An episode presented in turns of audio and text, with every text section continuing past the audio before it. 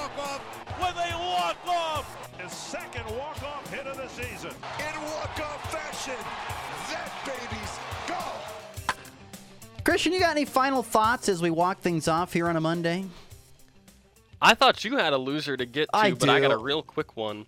The over under was set at forty-seven and a half for the game. No extra point taken after that KC TD and OT left the total at 47 points exactly. So my loser of the weekend over betters. Vegas for the win again.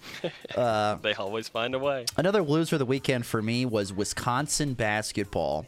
Anybody notice that Wisconsin basketball was ranked sixth in the nation? They had a 22 point loss at Rutgers on Saturday.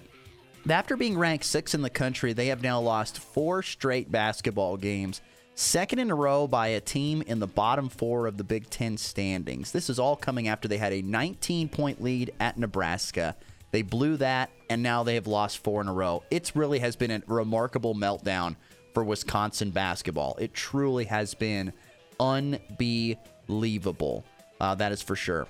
Uh, K State, by the way, losing at BYU Saturday night, 72 66. A very slow start for the Wildcats did them in.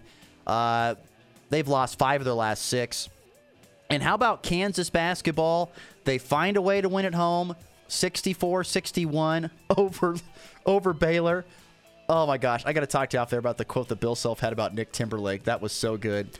Uh, by the way, Jayhawks play tonight against Texas Tech. Big, big game tonight on the road down in Lubbock's. Uh, coverage on Flyover Country 97.9 starts at 7 Central. So that'll do it for us. He's Christian Peck Dimmitt. I'm Ross Volkmer. Everyone have yourself a great Monday. We'll see you back here tomorrow. It's been The Blitz.